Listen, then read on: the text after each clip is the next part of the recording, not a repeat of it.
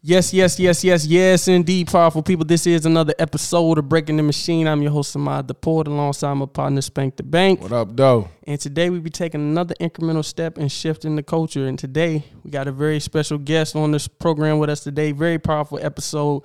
Man, we got an author, community builder, man. This brother is a revolutionary. Really admire the work with, you know, working with the youth in the community out in Detroit, man, in the regions. The slums. Yeah, in the slums, man. We got the good brother Jerjuan Howard on the program with us today, man.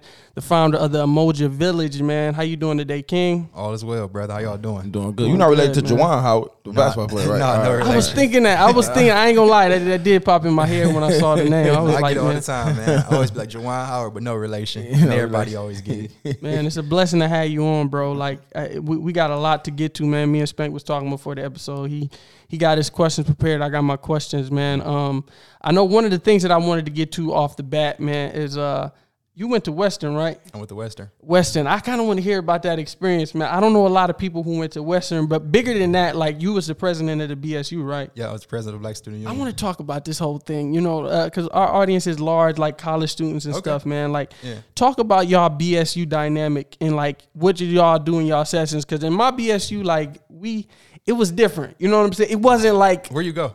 I went to University of Michigan-Dearborn. Okay. So, traditionally white university type stuff, but it wasn't like dear white people. You know what I'm saying? Yeah. It was like dear white people, except we wasn't able to come together to form initiatives like that. Tell me about y'all BSU and kind of how y'all went about things. So, man, honestly, the Black Student Union was a start to everything that kind of... people see now. It wasn't the start, but it was an instrumental part of it. But through our Black Student Union, man, our goal was to advocate on behalf of the needs and wants of Black students on campus. So we was very political. You know what I'm saying?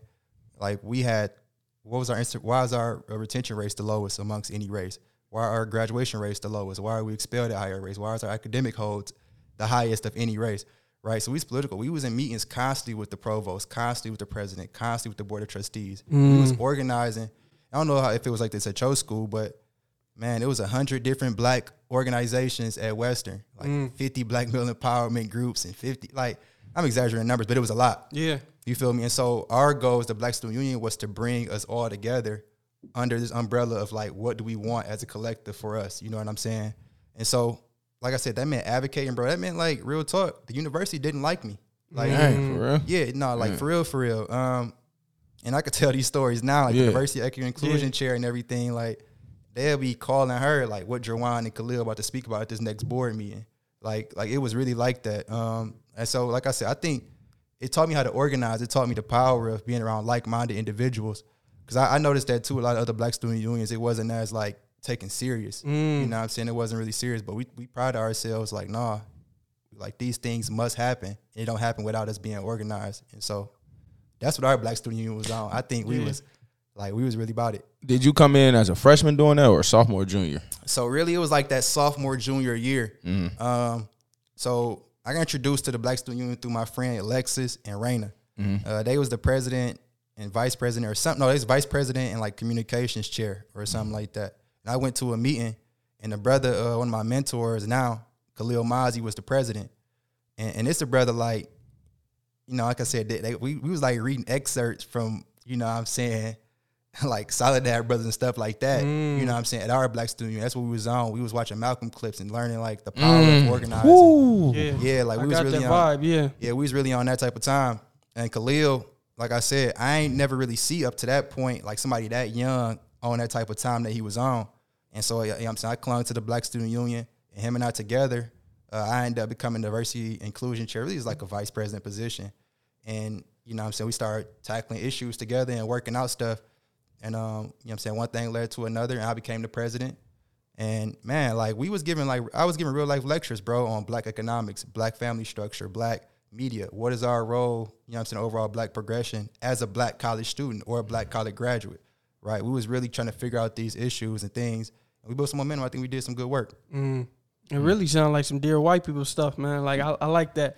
And I kind of got that vibe. I was watching an interview that you did, and you talked about about the work that y'all was doing, and I was like, man, it sounded like y'all took it real seriously, because, like, for us, it was just homework. We just, and that's beautiful in itself, you know, like, when you're on a campus that the black people can't congregate in one place, we congregate at the BSU and just do homework and talk, and, like, but I was one of the ones who would, like, try to introduce conversations, like, introduce those type of conversations, like, you know, do y'all not see this happen on a campus? What do y'all think about this? What do y'all think about this? And I feel like I would kind of get on everybody's nerves, because I would come every week and do that, and they just like, man, dog, can we just do the homework? And I'm just like, man, I felt like this is what BSUs is supposed to be for. Man. We're supposed to be radical, like, not even radical, but we're supposed to be, like, hard on anything that isn't pro us. You know what I'm saying? Real talk. And that's how we kind of, like, and, bro, if more, I think college students understood the history of all these black student unions that got that started. And Westerns are started in 1968. And after Dr. King was assassinated, they locked themselves inside the student center with a list of demands. Right? They was talking about... It's kind of crazy. The same thing that we was talking about, retention rates, like the black faculty ratio to the black student ratio. At Western, when I graduated, I think it was like less than like 1 or 2% or something like that of black professors. Yeah. But we made up about 13 or 14% of the campus as students. So like stuff like that's what we was on, you feel me? But I think if people understood the history of like why black student union started more, it'd be taken a lot more serious because it's real power in that. Anything that deals with money in your tuition, when you paying an institution to do certain things, like it comes with, it's an exchange. It comes with something. And if somebody not holding up the end of the bargain, then we got to come to this table and talk about it. So you feel me? Y'all both went to PWIs. So like, did y'all see? I ain't gonna say the racism, but did y'all see the problems that was going on? That made like that's what made y'all get into it. Like, did y'all really see problems? Yeah, I did. I seen a systemic problem. Like I said, bro. Like I ain't joking. Like y'all can look it up right now. Yeah, I'm sure it's still the same. But look up the graduation rates by race in Michigan universities, from U of M to Michigan State to Central to Western to Wayne State. Back then, I graduated in 2020, not too long ago. Bro, we were dead last in every category. Like, our graduation rates were the lowest as black people. Like, you know, our retention rates, meaning, like, we didn't, like, come back for our second year. Like, all that stuff, we were at the bottom. So, like, that's systemic. There ain't no way even around, you know what I'm saying? There's some issues and factors that play in for sure. But, yeah, I seen it. Yeah, because I went to HBCU. So, like, we was already a black union, you know what I'm saying? But we definitely did still have, like, problems. Like, we still had, like, retention and stuff. Like, I remember we did a sit-down. Like, my boy D, and I think D, is it Chrissy? I think they did, like, a sit-down. I forgot what the sit-down was for. But they did some type of sit-down to get the board on something. I forgot.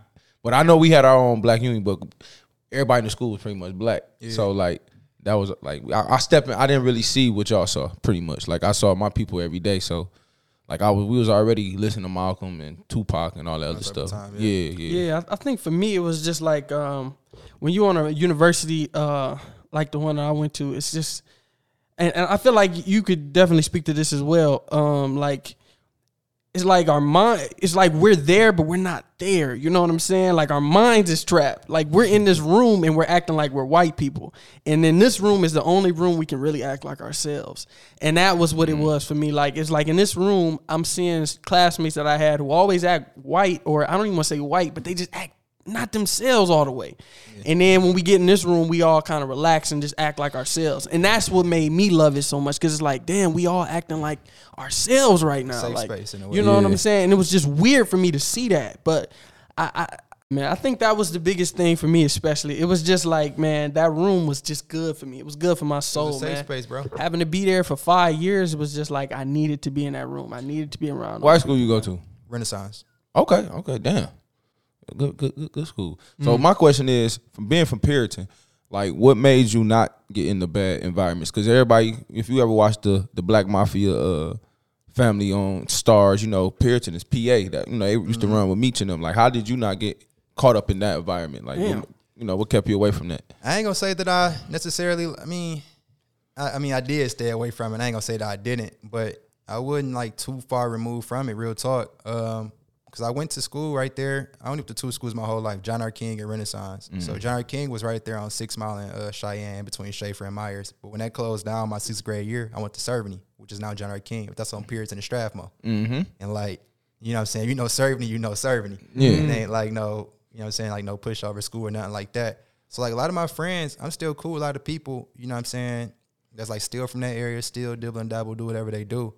But I think, I definitely got to give credit to my family. For sure. And I always prided myself on learning from other people's mistakes. Mm-hmm. I've always been very observant, you know what I'm saying, being able to see, like, all right, yeah, I won't move the way bro and them move. Mm-hmm. Like, they locked up now, or, you know what I'm saying, just, like, just guiding hand from my grandparents, my mama, you know what I'm saying, my step-pops.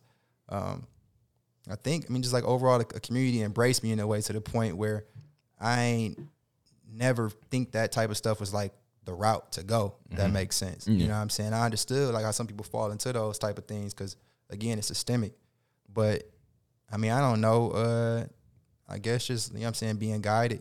You know what I'm saying? A lot of guidance and rearing from my community and my family. Mm. So I got to give, like, that's the credit. That's where the credit go to, you know? And I think it was important for them, too, to, like, not necessarily remove me out of that situation because now, like, it's really hard to serve people that you really, like, don't understand. Yes, you know, yes, you know what I'm saying? So, like, even with me being, like, still in the midst of all that, and still, like, being disconnected from it, like, from, like, my household standpoint, I still walk outside, bro, no, whatever. Mm-hmm. You know, I think it was important for me still to be there and not, like, move out somewhere else and act like, you know, it still was important because it actually helps me now, even up to this point, still be able to understand and still be able to help and still be able to, you know what I'm saying, be relatable to the point where people from that neighborhood still see themselves in me doing certain things. I ain't removed myself from it, but I didn't indulge into it. That's that dope. Makes sense. Sound like Moses. What would you say is a common misconception with, like, community work, like, or just being, like, a community organizer in general? Like, what do you think is a common misconception? Because I have a few in my head right now. Yeah, you know? I think that people have, like, this idea that, like, I don't know, like, the hood is all bad or, like, it's, like, no good people, like there. Right, some, like, our biggest supporters is people who are quote unquote the ones who, you know what I'm saying, the bad ones, if you want to call them that. Yeah. Like, bro, them who might be, you know what I'm saying, whatever. Hey, bro, y'all need some water? Can I cut the grass for you? Like, the ones who society might have wrote them off as, you know what I'm saying, the bad apples, you want to call it that. So I think one of the biggest things that, you know what I'm saying, I don't know, I think we just have been brainwashed to think that, you know what I'm saying, certain individuals don't view community a certain way, and I think they do, bro. I think it just needs more people to do it for it to become more cool, if that makes sense. Yeah. You know what I'm saying? I think, like I said, our biggest supporters, most of them, people right from that hood who've been there for a minute, and those ones everybody usually write off. So that's one of the biggest misconceptions about organizing, that the hood won't support you or the hood gonna tear it up or the hood gonna burn it down. Like, man, they take pride in Umoja Village, bro. Especially the tear it up part. I know a lot of people, that's why they won't build houses in the hood, because they feel like they'll take the parts and stuff out, which some people will. Yeah, some people will. But, you know, I feel like it's about talking to people in the community, too. Hey, it's my property, it's my block. You know, keep an eye on it. You know what I'm saying? Just how I'm going to do your neighborhood. Like, I think just need more stand-up people in the neighborhood. You just can't be afraid to speak. Really get to know everybody there. That's literally it. Before we started any building with Umoja Village on Pierce and Stansbury, I met every single neighbor. Hey, my name is Jerjuan Howard. We own this land now, but we neighbors. Y'all own it too. You know what I'm saying? Whenever I grow here, it's y'all's. You know what I'm saying? We have an event here. Y'all welcome to come. You see any trash out here? You know what I'm saying? Pick it up, whatever the case may be. And we show love and they show love, and to the point where we all like this on that entire block. You feel me?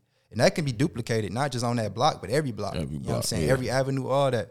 It just take the right type of person that ain't afraid to go into these hoods to talk. Yeah. And that's why I was saying earlier, too, off camera, I think, with that whole point, people be like, how can you build more Umoja villages?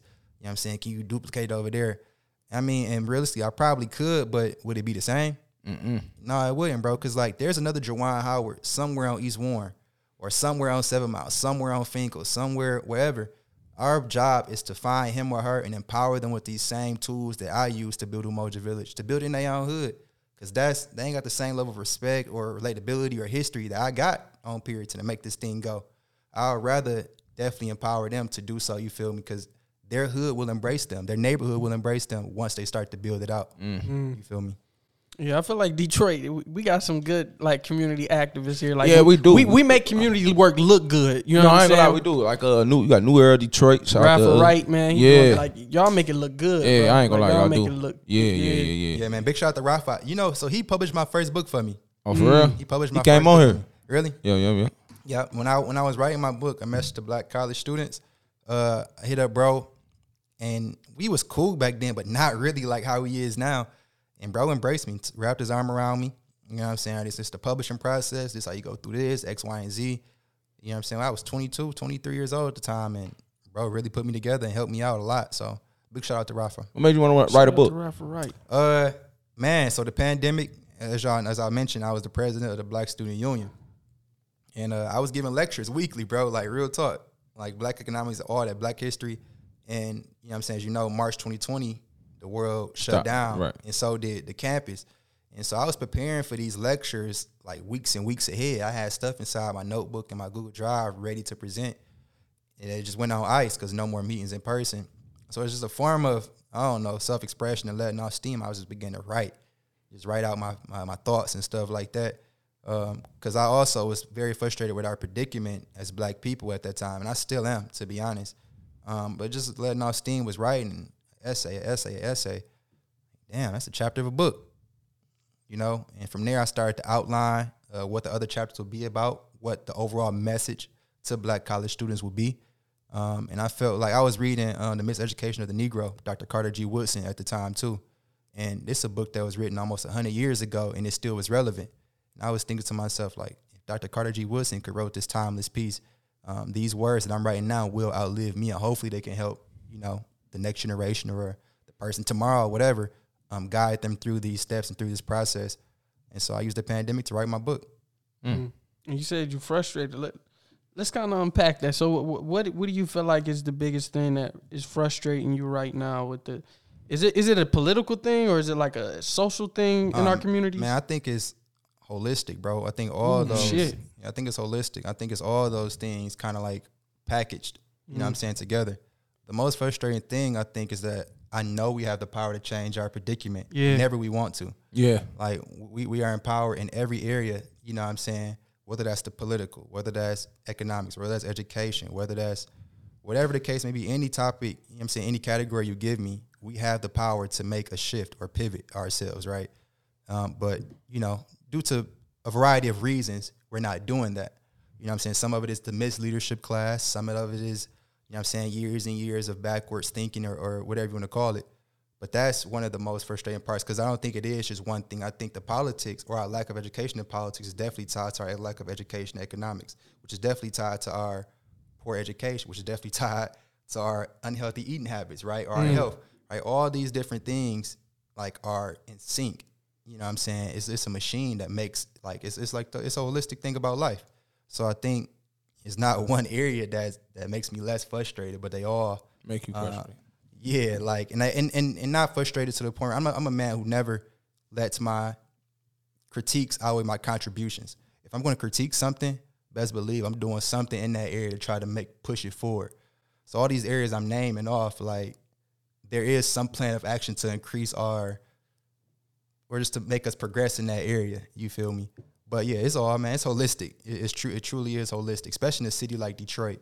There's no reason why we shouldn't be essentially dominating every aspect of our lives as black people in this city. Yeah, because at one point Detroit, black people in Detroit was making a killing here. You know, we were. That's why I think Detroit like is known for like the black city. Yeah, like, we was known. Yeah, everybody from all them '90s sitcoms and stuff. London was based in Detroit. Yeah, for a reason. Martin. Yeah, right across the street.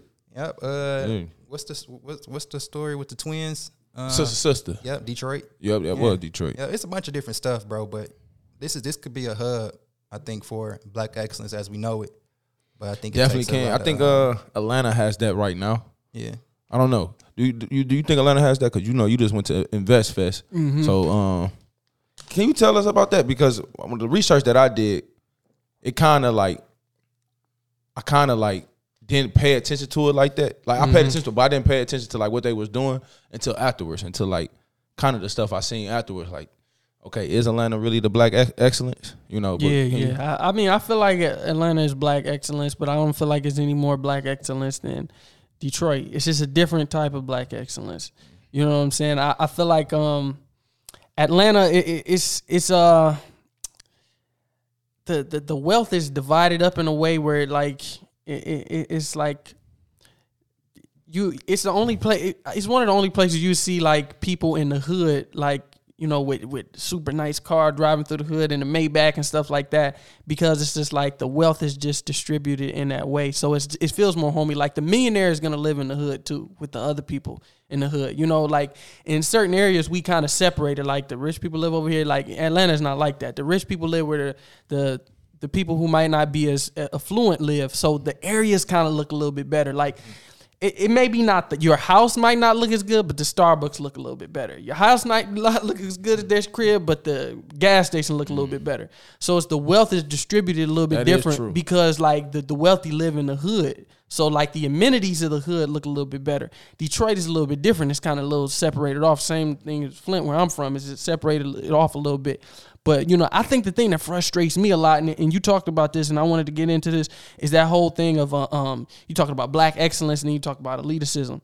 Like, that's a real thing, man. Yeah. Like, the reason it feels like we're not doing good, because we're doing really good stuff, bro. You're talking about InvestFest, like, it's so many black millionaires, all of it. We're doing great. That's the whole immediate narrative saying that we're, like, still in the past, and we're still, but we're doing good. Yeah, we're killing. But you know what it is, like, if you have a contract, you have a government contract, why ain't you putting on your brother, like, because your brother not, he ain't gonna do the work the right way, so I'm gonna hook it up. The reason other coaches are going farther is because they do work with their own, regardless of what work they do. They share. If the work is shitty or it's really good, it's like, I got to do it with my brother. And that's facts. Because think about it. And I heard... Damn, that's facts. Talk your shit. Yeah, because we talking some shit. You in your bag right now. Talk your shit. Think about what Elliot Wilson was saying with Drake, with his interview that he did with that one girl. I forgot her name. I don't even know her name. That was in the bed. Yeah. And he was just like, man, of any platform you pick a white platform to do the one interview that you did in like a million years. You're going to do it with a white platform. Yep. That's why a lot of people celebrated Kanye when he finally started when he started the press run, he started at Drink Champs. He did. And even though he dropped a bomb on there, and I wasn't against what he said. Like, he went on there and he was dropping some bombs. Right. But at the end of the day, he did it on a black platform. Right. At the end of the day, it's just like... I can't talk your shit. It's a sermon today, baby. I can't even talk about it because I went through some. I don't even want to. I went through some stuff at InvestFest, and it was just like, damn. You know what I'm saying on the media side, and one day I'll talk about that. But it was just like, it's just like we got to stick together, man. Yeah, we got to stick together. Yeah, because the reason why I asked you that because the price was $300 to get in for like just to get in, but it was $18,000. It was $1,800 just to get in for VIP. Open bar, all that other bullshit. You know what I'm saying? Like, just to hear niggas rapping shit. It's like, bro, I gotta pay $1,800 to get some information. That first of all, I'm gonna pay the $1,800. Yeah, I'm around millionaires. I'm around the vibe. You know, that's fine. Yeah. But then I gotta pay another something to get to your door. You know what I'm saying? So it's like, what is this shit really for? You know what I'm saying? Like, $300. That's worth a fucking ticket to see niggas rapping shit. Now, I'm not saying they. You know, it's still of a good thing.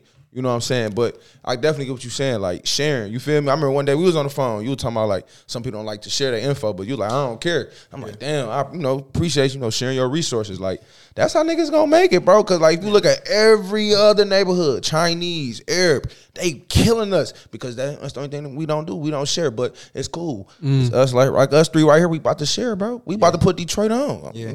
Yeah, bro, I think we got to be more intentional with, like, just our actions, just flat out. Like, that's the main thing I always tell people, just be intentional. You know what I'm saying? Like, because people just not, you withhold this information from somebody could be devastating to a whole entire plan or trickle-down effect. Like, hypothetically speaking, bro, say if somebody never gave me the game on the garden and stuff like that. Bro, like, what does that mean for that whole entire community that I've inspired to grow their own food? Just off that one person withholding that one connection. Like, if you intentional with your way of thinking, bro, you understand this stuff is way bigger than us. You know what I'm saying? We got to move accordingly. Like y'all say, y'all take teamwork and effort. You know how to do a garden. You know how to like garden. Bro, that's what Umoja Village is. I seen it. But I thought somebody, I ain't know you, like somebody taught you how to do it. I thought you just did it. So like, it's, I'm not taking full-blown credit for it. Like my team, man, shout out to the whole entire team. Like Jada, Brandon, Taylor, Leah, Ari, everybody under Ashley, everybody under the age of 26, bro, that built everything that y'all see. Like we all under 26. You know what I'm saying? I've been to the place and I did see the garden, but like I didn't know. So you know how to garden, so you know how to garden some stuff from scratch. Yeah, like I need to learn how to do that. Yeah, man, bro. So Detroit is one of the cities that has the most urban gardens in the nation. Like that's a fact. Yeah, I be seeing them on the east side when I be riding around. Bro, no, that's a fact. They be right in the middle. They be right in the hood. Bro, right in the hood. Brightmo, all that. Baba Malika Keeney. Y'all heard of D-Town Farms? Yeah, I heard of them. 8 acres of land on the west side of Detroit owned by black people. And they've grown over it's every year. They grow over 75 different crops, bro. 7 acres. That's a nice chunk of land. Where it's right here and it's not suburbs, it's in the city.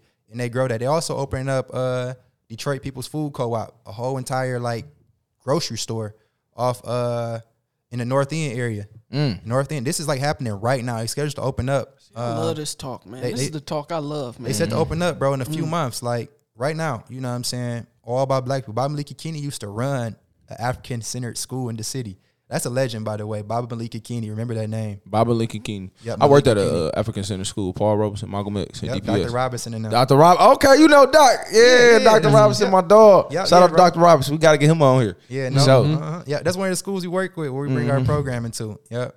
But no, man, being intentional is the main thing, bro. I was telling somebody else, like, we focus on the black dollar leaving our communities at dying rates. And it is. Like, it's crazy how much we don't circulate our dollar. But, bro, black talent is leaving the hood even quicker. People get put on, like, and like gain knowledge and skills and all that stuff, and take that talent to go work for like Google or something, or like to go work for like wherever else, right? And I'm not knocking it, bro. But get your money. It's not knocking anybody who works at Google, but more so that talent that was cultivated here is not being poured back into here, and so like it's like a constant vacuum. Like that's worse than the dollar leaving. Like that no one's coming back to invest into the hoods that they come from. That's worse than the dollar leaving, in my opinion, because these talents, these ideas, like, bro, what if I never came back to Puritan? Like, what if, like, I got my degree and everything from Western Michigan and, like, moved somewhere else and was like, whatever. Like, everything that we've done up to this point would not exist. I think about that story. Like, that has happened time and time again, you know what I'm saying? Corporate office. Throughout our communities, bro. Like, that happens time and time because the talent is just leaving. It's a value system that we have. I don't know. Like that's what it is. That's just like a better route, a better look. It's just because nobody gonna pat you on the back for doing the right thing. But and it's like, and we not actually. There is. I was about to say, and that's like I think it's one of the misconceptions too. That like you don't get love. People. Like shoot, I'm here right now.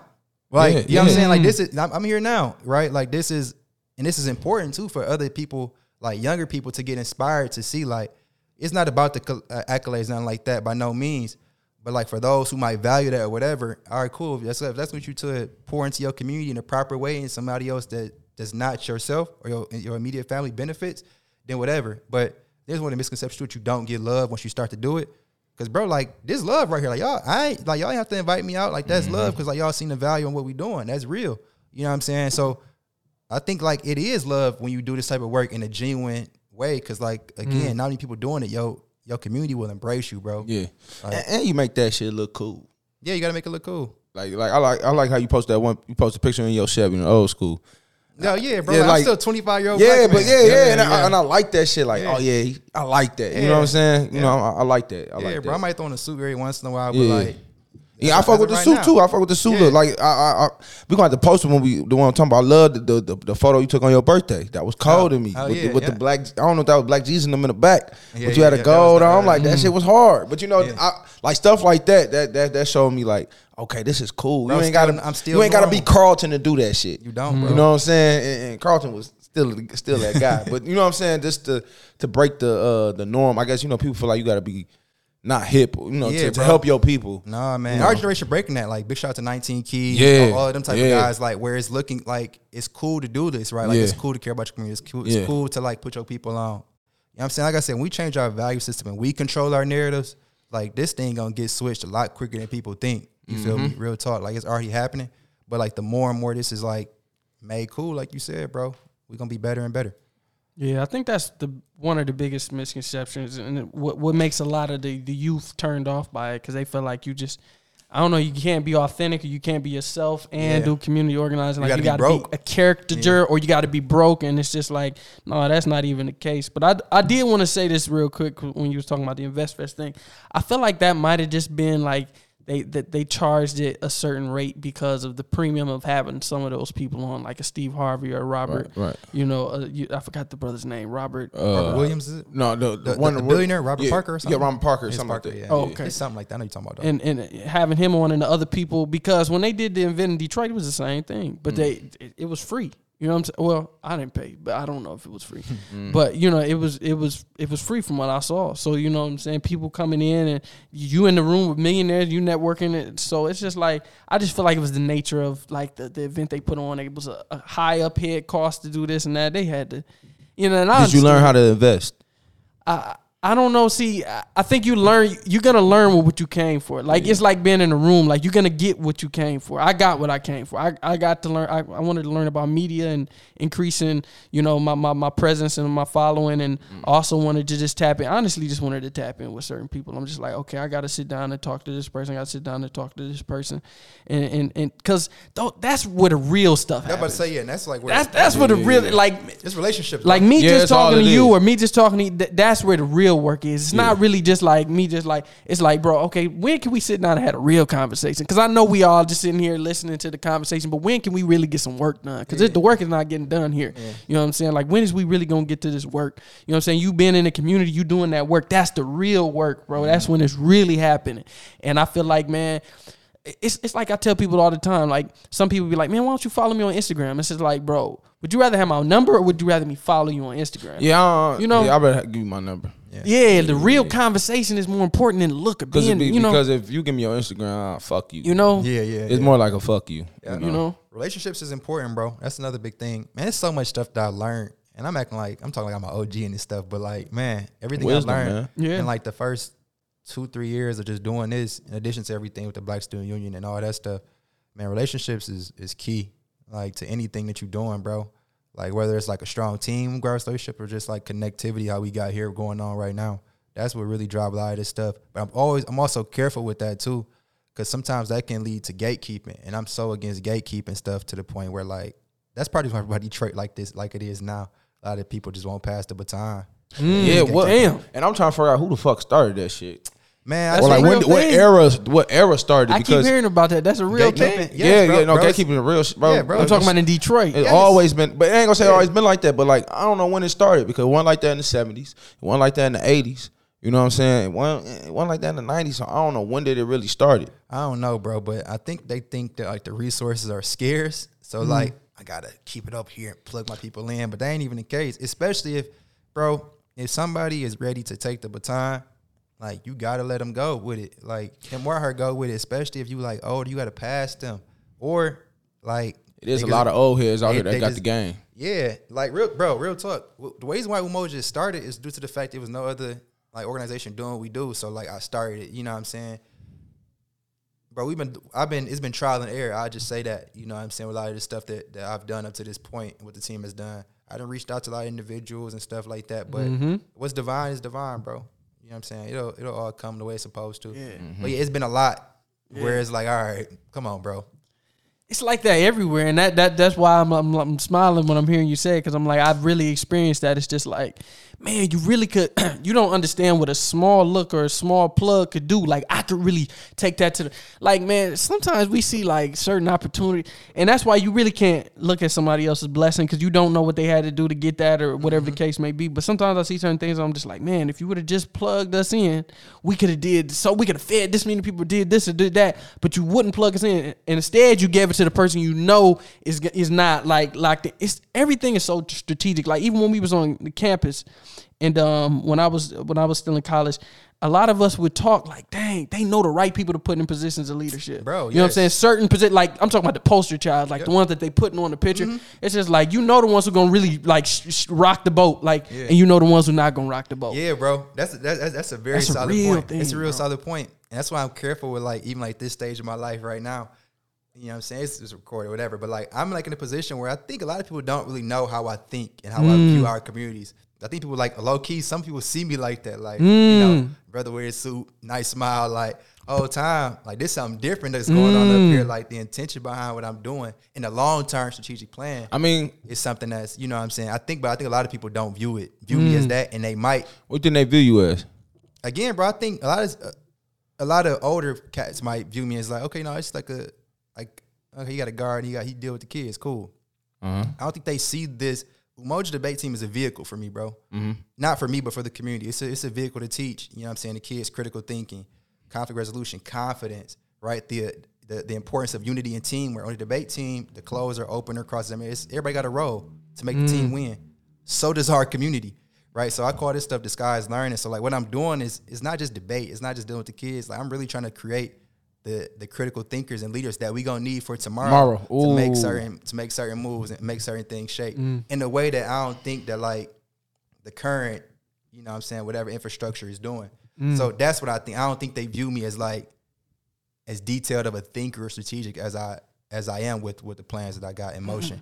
We got to put something together where we can have like a collective of like those thought leaders here. You know what I'm saying? Actually, yeah, we working on that. Yeah, bro. Like for real, because I feel like that's what Atlanta has. Atlanta has that in a lot of ways. I'm gonna say I see that though, as you know, like I see that what you just said.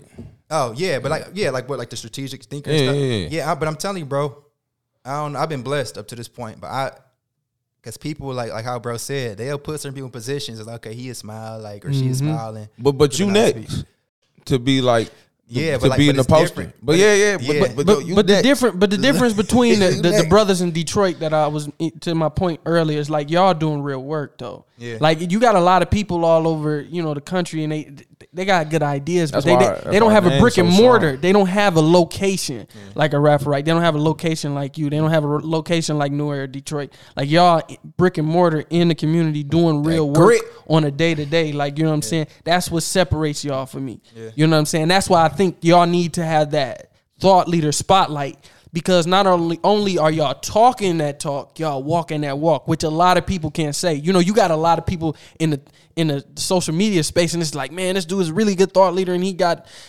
20,000 people on his stream, but he's not out with the kid. He's not really touchable. Yep. You know what I'm saying? Yeah, a lot of people. A lot of people just can't.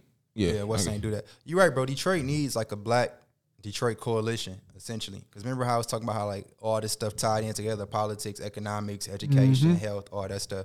You know what I'm saying? But we must approach like our plans for like the next 10 years according to that. And everybody has a say so on what Black life will look like in the next 10 years. But like every leader from those industries must be at that table. They say that, you ever heard of like I think it's the 2000s theory about like white people, the white flight in Detroit? You ever heard that? It's happening now.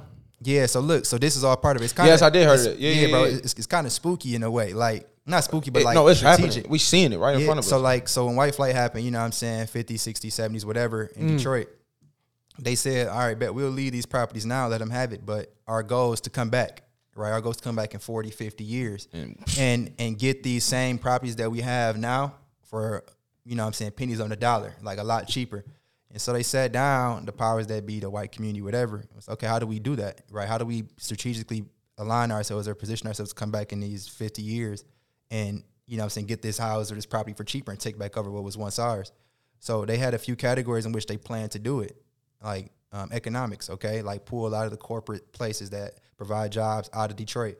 Your Farmer Jack starting close and all them other different spots that we had was closing up. All right, the health area, we're going to make this place a nutrition desert.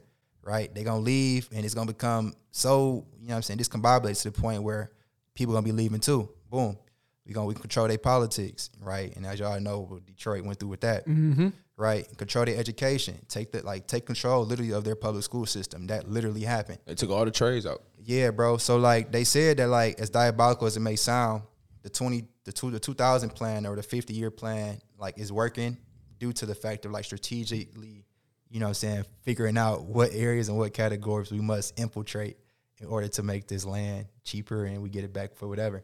But I was thinking, like, whether that is true or not, we must be that strategic and that intentional with our way of thinking, bro, for what our next 10, 15, 50 years will look like in this city, in this country, everywhere, right? Will home ownership be at this percentage for Black people in Detroit in the next 50 years or next 15 years? Like 10 years. 10 years. All right, but how do we do that, right? Is this economics? All right, X, Y, and Z, this is your role in regards to that. All right, we want, you know what I'm saying, heart disease and diabetes low by this, you know what I'm saying, by this percentage. Or how do we do that? Rafa, who's over our nutrition. Or how do we do that? Baba Malika Keeney was over our nutrition. You know what I'm saying? Like, I think that this coalition should be tasked with the higher level thinking, like the coalition you're talking about, or like the thought leaders, whatever you're going to call it. We should be tasked, all of us, with setting a plan of action what our next 10 to 20 years going to look like. And how do we get there strategically? You know what I'm saying, as a collective. And I think we'll be a lot better off. But I don't know, maybe that might be happening in rooms that we just not in. But as it currently stands, I don't see how that's possible. I don't think it's happening because... Yeah, but it needs to, though, bro. It do. The only reason why I don't see it happen because that's on... That conversation is supposed to happen against our age now. Yeah. Our age group. I was just about to say that. 50 years from now, shit, I'll be 70. Mm-hmm. But you know what I'm saying? But like that... Because, I mean, the old people, they can't... I ain't going to say the old... But the elders really can't... You know, do too much, but give us the knowledge and the resources. Just pass it on to us. Like I said, it's a lot of wealthy Black men in Detroit that don't get talked about, that have a lot of these resources and stuff. Once you start talking and seeing, bro, there's a lot of wealthy black men in Detroit, man. Like this, it is, man. Shout out to the black men in Detroit. It really is. And they all, I ain't gonna say all of them, but half of them got rich off the plant. Yep. Somewhere in there. Yeah. And shout out to the OGs who, you know, who are giving a game and are, you know, sharing the resources. Because there's a lot of them, and I've definitely had a lot of them, even in Detroit, you know, just like people in the industry, man. Shout out Royce, shout out Mr. Porter, shout out, you know, a lot of OGs that, you know, really just spread the light or give you a green light, man. Because I know we can speak, you know, about, you know, people who not really passing the baton, man. But how I feel about it is either you're going to pass the baton or you're going to get pushed over. So it's just like I really be in that energy because, like I said, in every field, it's the same thing, bro. And in media, I see it all day, bro. I see it all day. It's just be like, damn, you really could just change. We could change the world, man, if you just give us one look. But you don't want to give us that look, so now we got to knock down the door. And that's what we've been doing with this show, bro. We've really been knocking down the door. And it's just like, man, when I write a book on this, because I know it's a lot of things that you probably want to speak on too, and it's just like, man, it's just not the time. It's like timing, you know. But it's just like it's a lot of stuff I be really wanting to speak on, like, man, because it's a lot of stuff that's rubbed me the wrong way, and I just want to warn other people. But it's just like at the end of the day, like I'm telling you, when all is said and done, like it took a lot to get to this space. Like, you know what I'm saying? It took a lot. Like, you know, like, man, I be fighting every day. Like, man, people don't understand how hard it is to get certain people on the show when you're not like a nationally syndicated show or you don't have like a certain PR agency that's representing you, because it's damn near impossible. They want to know which one of these few are represent you. If you're not representing you independent, it's not happening. So you got to have some finesse.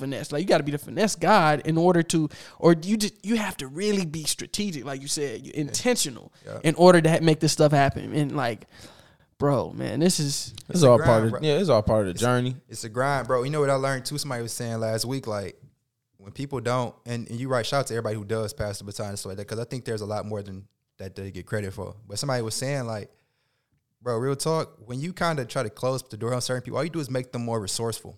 Like, all you do is make that person more resourceful. Like, if this door closed, bro, I'm going to figure out a way to, like, get around it. And, like, through that whole process of figuring it out, I might have made connections. I might have learned the process. I might, you know what I'm saying? I'm sure you smile. I'm sure that has happened to you, bro. Like, somebody just probably could have simply told you this is how you do it. You have to go around and go through all the loopholes. Now you damn near expert at whatever you do because, you know what I'm saying, they made going, you. Yeah, they going. I can set up the whole studio just off the same thing, exactly, bro. Resources, bro. Exactly. I like that. You became so resourceful. So, man, it's all a journey. That's how I look at it, bro. When the door, quote, unquote, closed or won't be opened by a certain way, I bet it's just going to build muscle. And when I get around this, like, it's a whole nother ball game. You feel me? Like, now you know how to maneuver. Is that trauma from us, like, holding in information? Maybe. Like you saying, like gatekeeping and stuff. Yeah. Because, like, what the hell? Because remember, you got to think about it. Growing up, a lot of us told whatever happens in this household, stay in this household. Like, little stuff like that. Yeah. You know, if you tell one black person thing, they mess it up. You know, like, little stuff like that. That's true. I think it could be, bro. I think it's a distorted value system, too. I think some people just enjoy being, like, the only one in the space. So, like, you know what I'm saying? If I put you on, it's another black man in here that's doing good work. All right, the boss might not be looking at me the same now. I might not be that token. Like, it's just a distorted value system, bro, that some people carry. That can come from corporate. Yeah, bro. Like that make a lot of sense. Like, I'm the only brother in here making this good money. Now it's another brother. Damn, like that come back from slavery. Hold on, bro. I'm telling you, it's a whole value system. You ever seen that movie Life? Yeah, that's how the what was dog? Damn, the guy with the old dude with the gun. That's how he was against the mother niggas. Yeah. Like y'all the same person, but you feel good because the guard fuck with you heavy. Yeah. You know what I'm saying? That's crazy, bro. Yeah, that's deep, and that's in every area of the community, not just like the corporate space. Like that's in a lot of different, you know what I'm saying, spots and stuff like that. Yeah. So, why should somebody participate in the debate team? Oh man, so many different reasons, bro. Most of our leaders, like, have had debate in somewhere in their life. Malcolm X was on the prison debate team. And he literally, in his book, he said he coined debate as his baptism of public speaking. So, like, just to start there, man, the critical thinking that you must grow through in order to sit across from somebody or stand, whatever, you know what I'm saying? And there's a disagreement here, right? Like, this is called a resolution. This disagreement. Like, it's literally war. Right. You know what I'm saying? You must be able to critically think, like, okay, but they're going to say this. You're literally preparing for what that person is going to say, what they're going to do, you know what I'm saying, before they even do it. So for one, critical thinking goes through the roof when you do debate. You're confident. So many people, they say America's top three fears are heights, public speaking, and death, right? Like, and public speaking is number two. Through debate, you get rid of all fears, essentially, because you must stand in front of a crowd and stand firm on whatever your position is in regards to this argument or in regards to this topic. So critical thinking, confidence, conflict resolution is a big one, right? Like, you learn how to resolve a conflict. Again, it's an argument, it's a disagreement, but instead of like, I'm about to shoot you, bro, or like, let's scrap it out, I'm about to explain to you why my point is superior to yours. So it's a natural conflict resolution skill that you build up. You begin to learn how to like diffuse situations a lot quicker through debate. In addition to that, just self-expression.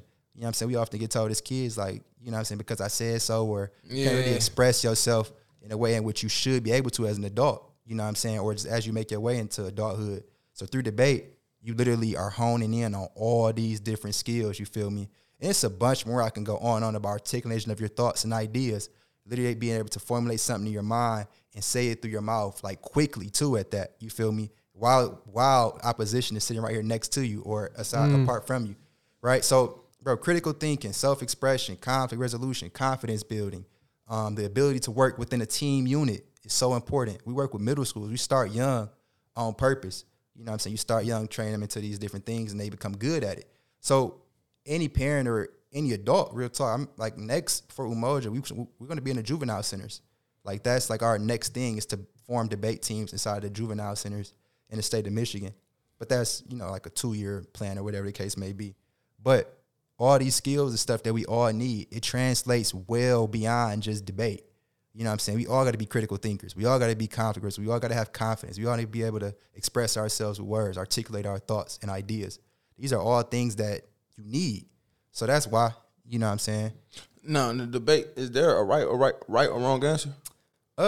There's a winner and loser. So, I mean, like, no, not necessarily it's not a right or wrong answer because it's opinion. It's opinion-based, but it's based around facts, too. I was about to say, because when I teach English, you know, you have facts and you have an opinion. Yeah. But I feel like the facts back up your opinion. Exactly, yeah. So, for example, right, like, one of the topics that we had the kids debate this summer was black liberation movements should, or in order to gain group power, black liberation movements should prioritize unity within the black community over coalition building with other groups. Right, and so that's an opinion. Some people may be like, we need to, you know, rainbow coalition, we need to get with everybody, and then that make our movement stronger. And some of us like, no, we need to stand with black folks and unify us first, then move forward with any other group. So, like, it's an opinion, but you can use historical context to support whatever side, you know what I'm saying, that you on. So it's no, like, quote-unquote right or wrong answer, but through facts, reason, and logic, and evidence and history, you know what I'm saying, one side definitely could be made superior. That's all dependent upon the deliverer, the person that's delivering that speech as well. That's great. That's what Malcolm was on. Who telling to get with the people, like us people first, the blacks first. Man, we do a lot of good. Umoja means unity. It means unity in Swahili. So our curriculum is African-centered anyways, and I make the curriculum myself. So that's all these topics and stuff that we talk about, like, they formulated through the minds of myself and the team to teach these kids, like, it's intentional. We want to be able to think about this stuff right now. You know what I'm saying? That's just one of the topics. We've done a bunch of other topics, too. Black liberation movement should prioritize economic empowerment over political representation. And, again, that's something you could probably argue both sides for. Like, we need political, but we also need economic. So, I mean, it just depends, bro. Did you read Dr. Claude Anderson's book, Powernomics? One of my favorites, bro. That's a classic. Yep. I actually revisited that book this summer.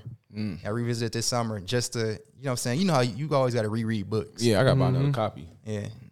Mine got thrown in the trash. I still got mine. My godbrother gave it to me. I still got mine. And that was an expensive book, too. Wasn't no cheap book. Nah, bro. Yeah. It ain't a cheap book at all. Yeah, hearing you break down debating, it made me think about chess. I saw y'all playing chess, too. Like, it's the same thing, man. Shout out to Wise Guys Chess Club, Arthur Johnson. Arthur Johnson, the brother, is doing amazing things. Yep. He does something called Wisdom Wednesdays, where I think he's downtown. He done bounced around at different locations, but the brother offers free chess. Anybody that want to come, just to, like, whether you're an expert or you're a beginner, you got a bunch of boards out there, just kick it. But yes, it definitely is tied into that again, I think all this stuff falls under the umbrella of disguised learning. Mm-hmm. It's disguised learning for the youth, like where they don't even know that they're picking up on certain skills, but they are. It's the same thing like when I used to do yard work as a kid, but my attention to detail now is very detailed because Pops was like, oh, no, you edged that up wrong. And so it's not like no classroom work, but I'm really learning attention to detail through disguised learning. I'm cutting the grass, but it's a deeper lesson that's being wax learned. On, wax off. Exactly. Yeah. It's a different lesson. Yeah. I didn't get that, though. I still ain't get that. What? Wax on, wax off. Well, I never got that. I ain't gonna lie, bro. I didn't either. Yeah, I never got that. I'm like, what? I mean, I got it, bro. It was just the hand movement. Oh, yeah, it was. Yeah, it was wax on. You blocking, wax on. Yeah, wax on. But right, left. Right, left. No, but they're even doing that with sports now. More. Yep. The coaches are really more trying to get more disguised. What you call it? Disguised learning. Disguised learning is a good one for that. Man, listen, I'm in there all the time. Like, I look, like, I feel like if I would have boxed, I would have been a great boxer. Mm-hmm. Just off of the people I be around in there. Like, the skill set is fucking crazy, bro. And I just be like, damn, bro, if I would have picked up on this, like, oh my God, like the quick thinking, the critical thinking you need, the discipline you need. Like, oh my God, bro, boxing to me is like the best sport for a man mentally. It sharpens you so tough. Man, it's important, bro. That's why I'm saying, like, and all these skills translate well into the class. People be like, why can't these grades and stuff like that? Like, bro, in order to even be able to, like, be good at ELA, you got to have a little bit of confidence to stand up and read in front of the class. Yeah, yeah. Like, you know what I'm saying? Like, in order for you even to be, like, decent at math, you must be able to think critically and, like, kind of be quick on your thinking. Mm-hmm. All that stuff is learned, like, essentially outside the classroom. Like, you learn, like, the math, the 1, 2, 3, 4, 5, 6 stuff in the classroom, but it's everything else outside the classroom that plays a direct role in your progress or whatever the case may be inside those classroom core subjects. Like, that's why that's probably, like, why I'm in the space that I'm in the most right now too, because I don't think as a whole, as a community, we understood that concept of disguised learning just yet. We didn't. We don't understand it all the way, I think. It's a powerful tool, though. It is. I wish I would have learned like that as a child. Like, I'm learning about disguised learning now. You know what I'm saying? I'm a grown-ass man, but, like, trying to learn things to better myself in life in general. Like I said, the boxing, or, like, I wish, like, football. The way I understand football now, it's like, damn, why did I ain't get this back then? You know what I'm saying? Like, they didn't disguise learn us in elementary or middle school. I can't remember.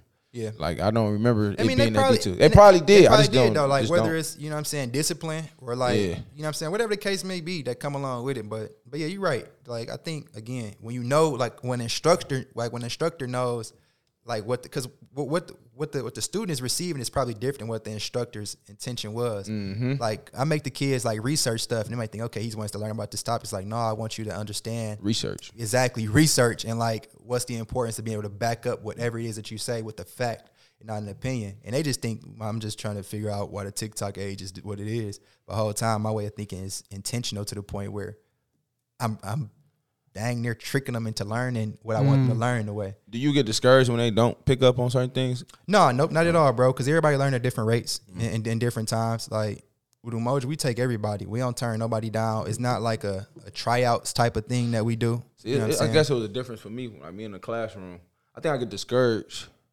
because they take tests at the end. Yeah. You know, them big tests, and that's a reflection on me. You know what I'm saying? Yeah, technically it is, but it is, though. Like, being in a classroom, getting a curriculum, and like you got to be real detailed. Like, you got to be really on your kids. And I feel like, damn, if you're not, that them test scores are a reflection of me, because I mean, I'm not really putting in the work that I need to for the student to at least catch up a little bit. But then it'd be like, you having so many kids in a classroom. Yeah, it could be deeper, like he was saying. It could be deeper. Some other factors too, bro. These kids go home. Like, they go home. Like, that's like the biggest thing. Like, they go home to their parents, their environment, to their community. But the school makes you feel like it's your fault, man, because they gotta blame somebody, right? Yeah, they gotta. And they ain't gonna blame the parents and nobody else. So they gotta blame you. Yeah. So, like, but nah, bro. I ain't in the classroom no more. I was telling my little sister the same thing. She was talking about how she failed a test or SAT or something like that. My little sister's about to go to, hopefully, Howard University next year. She a senior right now. And she was talking about the SAT score. And this girl done got 4.0s and stuff like that all throughout high school. And she was feeling like she wasn't the most intelligent because she didn't. I'm like, man, that test, don't even, I mean, like, I guess it's some indication of intelligence, but not really. Not really. Like, bro, like, some of the smartest people I know, like, were terrible when it, like, in school. Mm-hmm. Yeah, yeah. Like, I feel like I've real life met a couple geniuses, like, people who, like, there's no way, like, they they at that genius level. And like, bro, they was failing classes, you know what I'm saying? But like, they were so deep into problem solving and they was just geniuses. I'm sure y'all all know people that's like smart, yeah, but like not smart when it comes to like books. Smart. Book smart, yeah. Mm-hmm. Yeah, bro. Common sense smart. Yeah, nah, I don't look at it like that when they don't pick up on certain things right then and there, because everybody journey differently. Hopefully, you know what I'm saying, you just plant them seeds, and when it's time for that seed to sprout, it'll do it. Yeah, a lot of people have intelligence in certain areas, and then they lack intelligence in others. It's like somebody could be like very book smart, and then like not emotionally intelligent, like super aloof when it comes to emotions, like.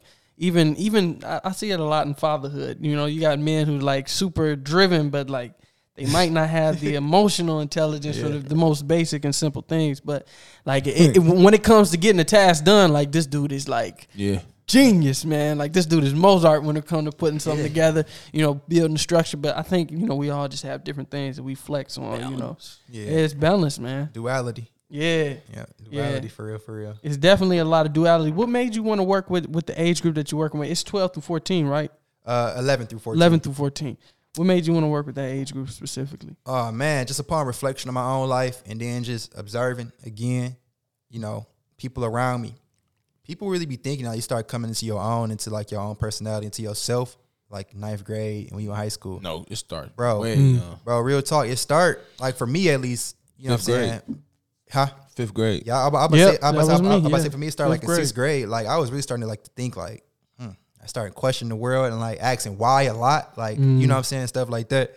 So, bro, I wanted to get them at that age group, like right there in that window to like where their curiosities begin to wonder about the world and topics and the things around them.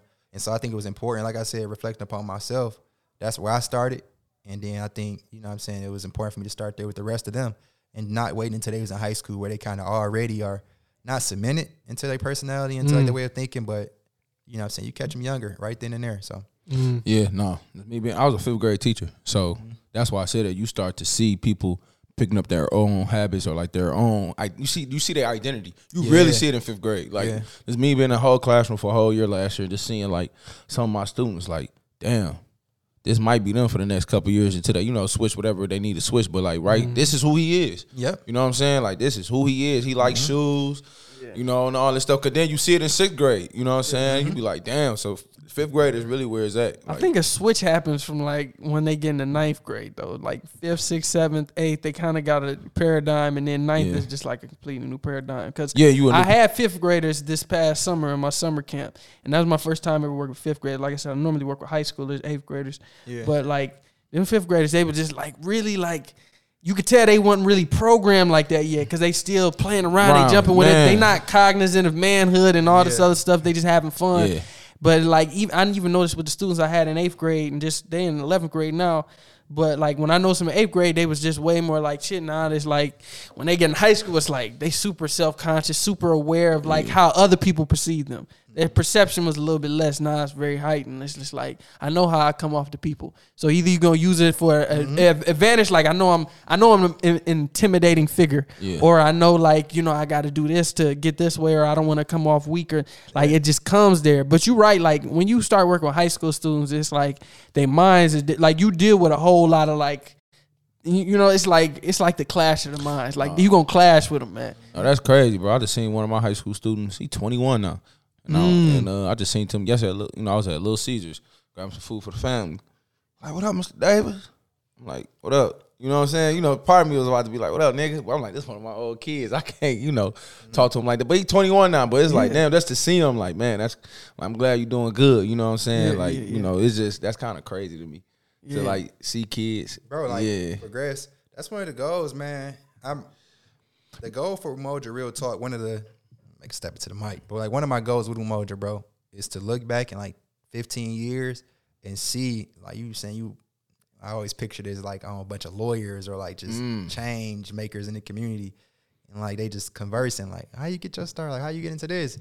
Umoja Debate Team, right? Oh, like hopefully gonna happen. Yeah, that's one of like my long-term goals, bro, is to look back, you know what I'm saying? Because all this stuff, is just, we all planting seeds, dealing with the seeds. Your family planting seeds, like you said. Exactly, you got a community that built you up. Now you're building another community yourself, Deck, because you was built up with a community. So like you're gonna have future lawyers. You know what I'm saying? Throughout your program, like you definitely are. You know what I'm saying? Mm-hmm. So that's coming too. You feel like college is important? It's gonna be just as important moving forward. So I'm not like a huge advocate for all college. Mm. You know what I'm saying? Yeah. Like it depends on the topic or whatever the case may be. But I really look at college from like what our community needs at the moment. Trades. Right, like, and trades is a huge thing for me right now. I think our community needs. But I ain't naive to the fact that we need, like, lawyers, you know what I'm saying, as well.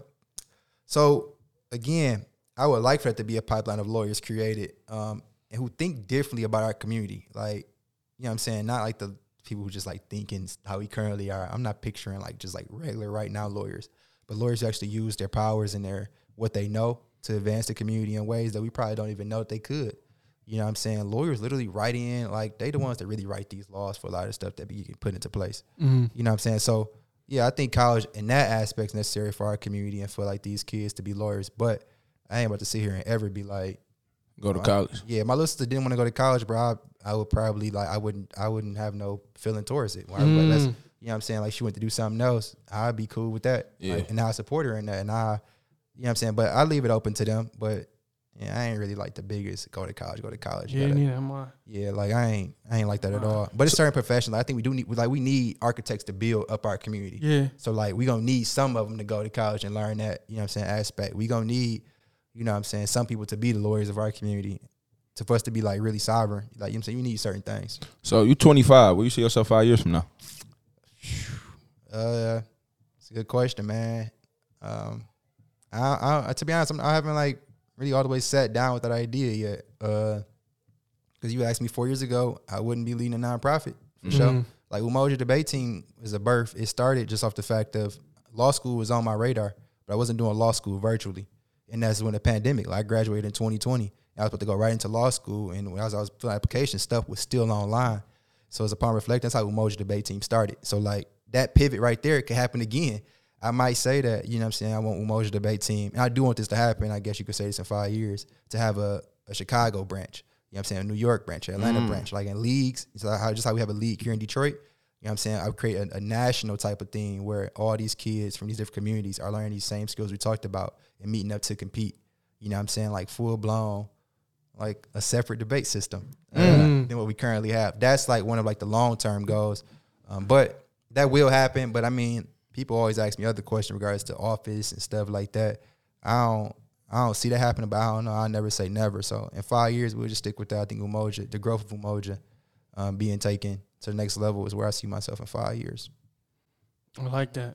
I like that whole aspect. I like how you creating an ecosystem for debate, because personally, I didn't really even know where like the ecosystem for debate was, because my school, high school I went to didn't have a debate team or any of the high schools that I know of in my city. So I love that you creating the ecosystem, you know, regardless if it exists or not. It's just like we can create our own ecosystem. I like that.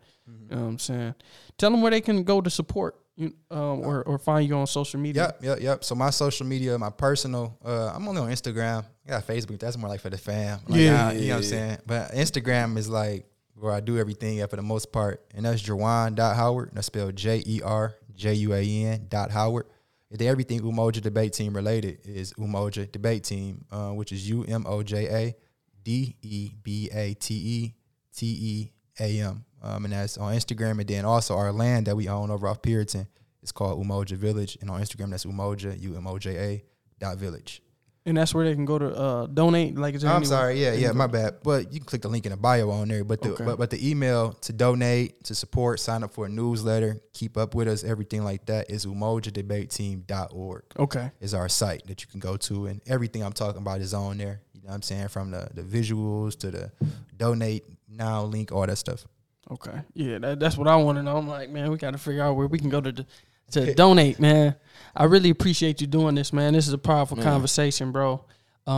This is a late night edition, man. This is the guys getting together, man, building on some powerful conversation, man, and hopefully we do some great things moving forward, man, because I'm into the community building, bro. Absolutely, yes, sir. Absolutely, man. Bro. And let me know however we spoke about it a little bit with the young men you work with about the schools and stuff like that. However I can whether that's, you know what I'm saying, make an introduction to a school or whatever that might look like. Whatever you need, bro. Absolutely. You already know my brain firing, bro. Like this is the work. Like I'm seeing this is the table, man. Like 5 years from now, I know we're going to be doing great things. That's why I tell people all the time when I see them, I'm like, bro, I be talking to future like tycoons, bro. I know I do. I be knowing that certain people I meet, I'm just like, I know they the one. You know what I'm saying?